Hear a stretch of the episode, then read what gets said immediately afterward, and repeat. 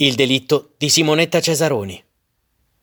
Nel pomeriggio di martedì 7 agosto del 1990, fra le 17.30 e le 18.30, Simonetta Cesaroni, 21 anni, è stata ammazzata con 29 coltellate nell'ufficio dove stava lavorando in via Carlo Poma e resta tuttora un caso irrisolto. Gli inquirenti sono arrivati a stabilire che Simonetta quel giorno entrò in ufficio verso le 16. L'ufficio quel giorno era chiuso al pubblico. Alle 18.20 ci sarebbe dovuta essere stata la telefonata a Volponi, il suo capo, per aggiornarlo sullo stato dei lavori, ma Simonetta non lo chiamerà. Alle 20.30 la sorella Paola si inizia a preoccupare e cominciano le ricerche. Paola Cesaroni, accompagnata dal fidanzato Antonello Barone, insieme a Volponi e suo figlio, si diressero quella sera nello stabile di via Poma numero 2. Qui alle 23.30 circa si faranno aprire il portone degli uffici dalla moglie del portiere e troveranno Simonetta morta.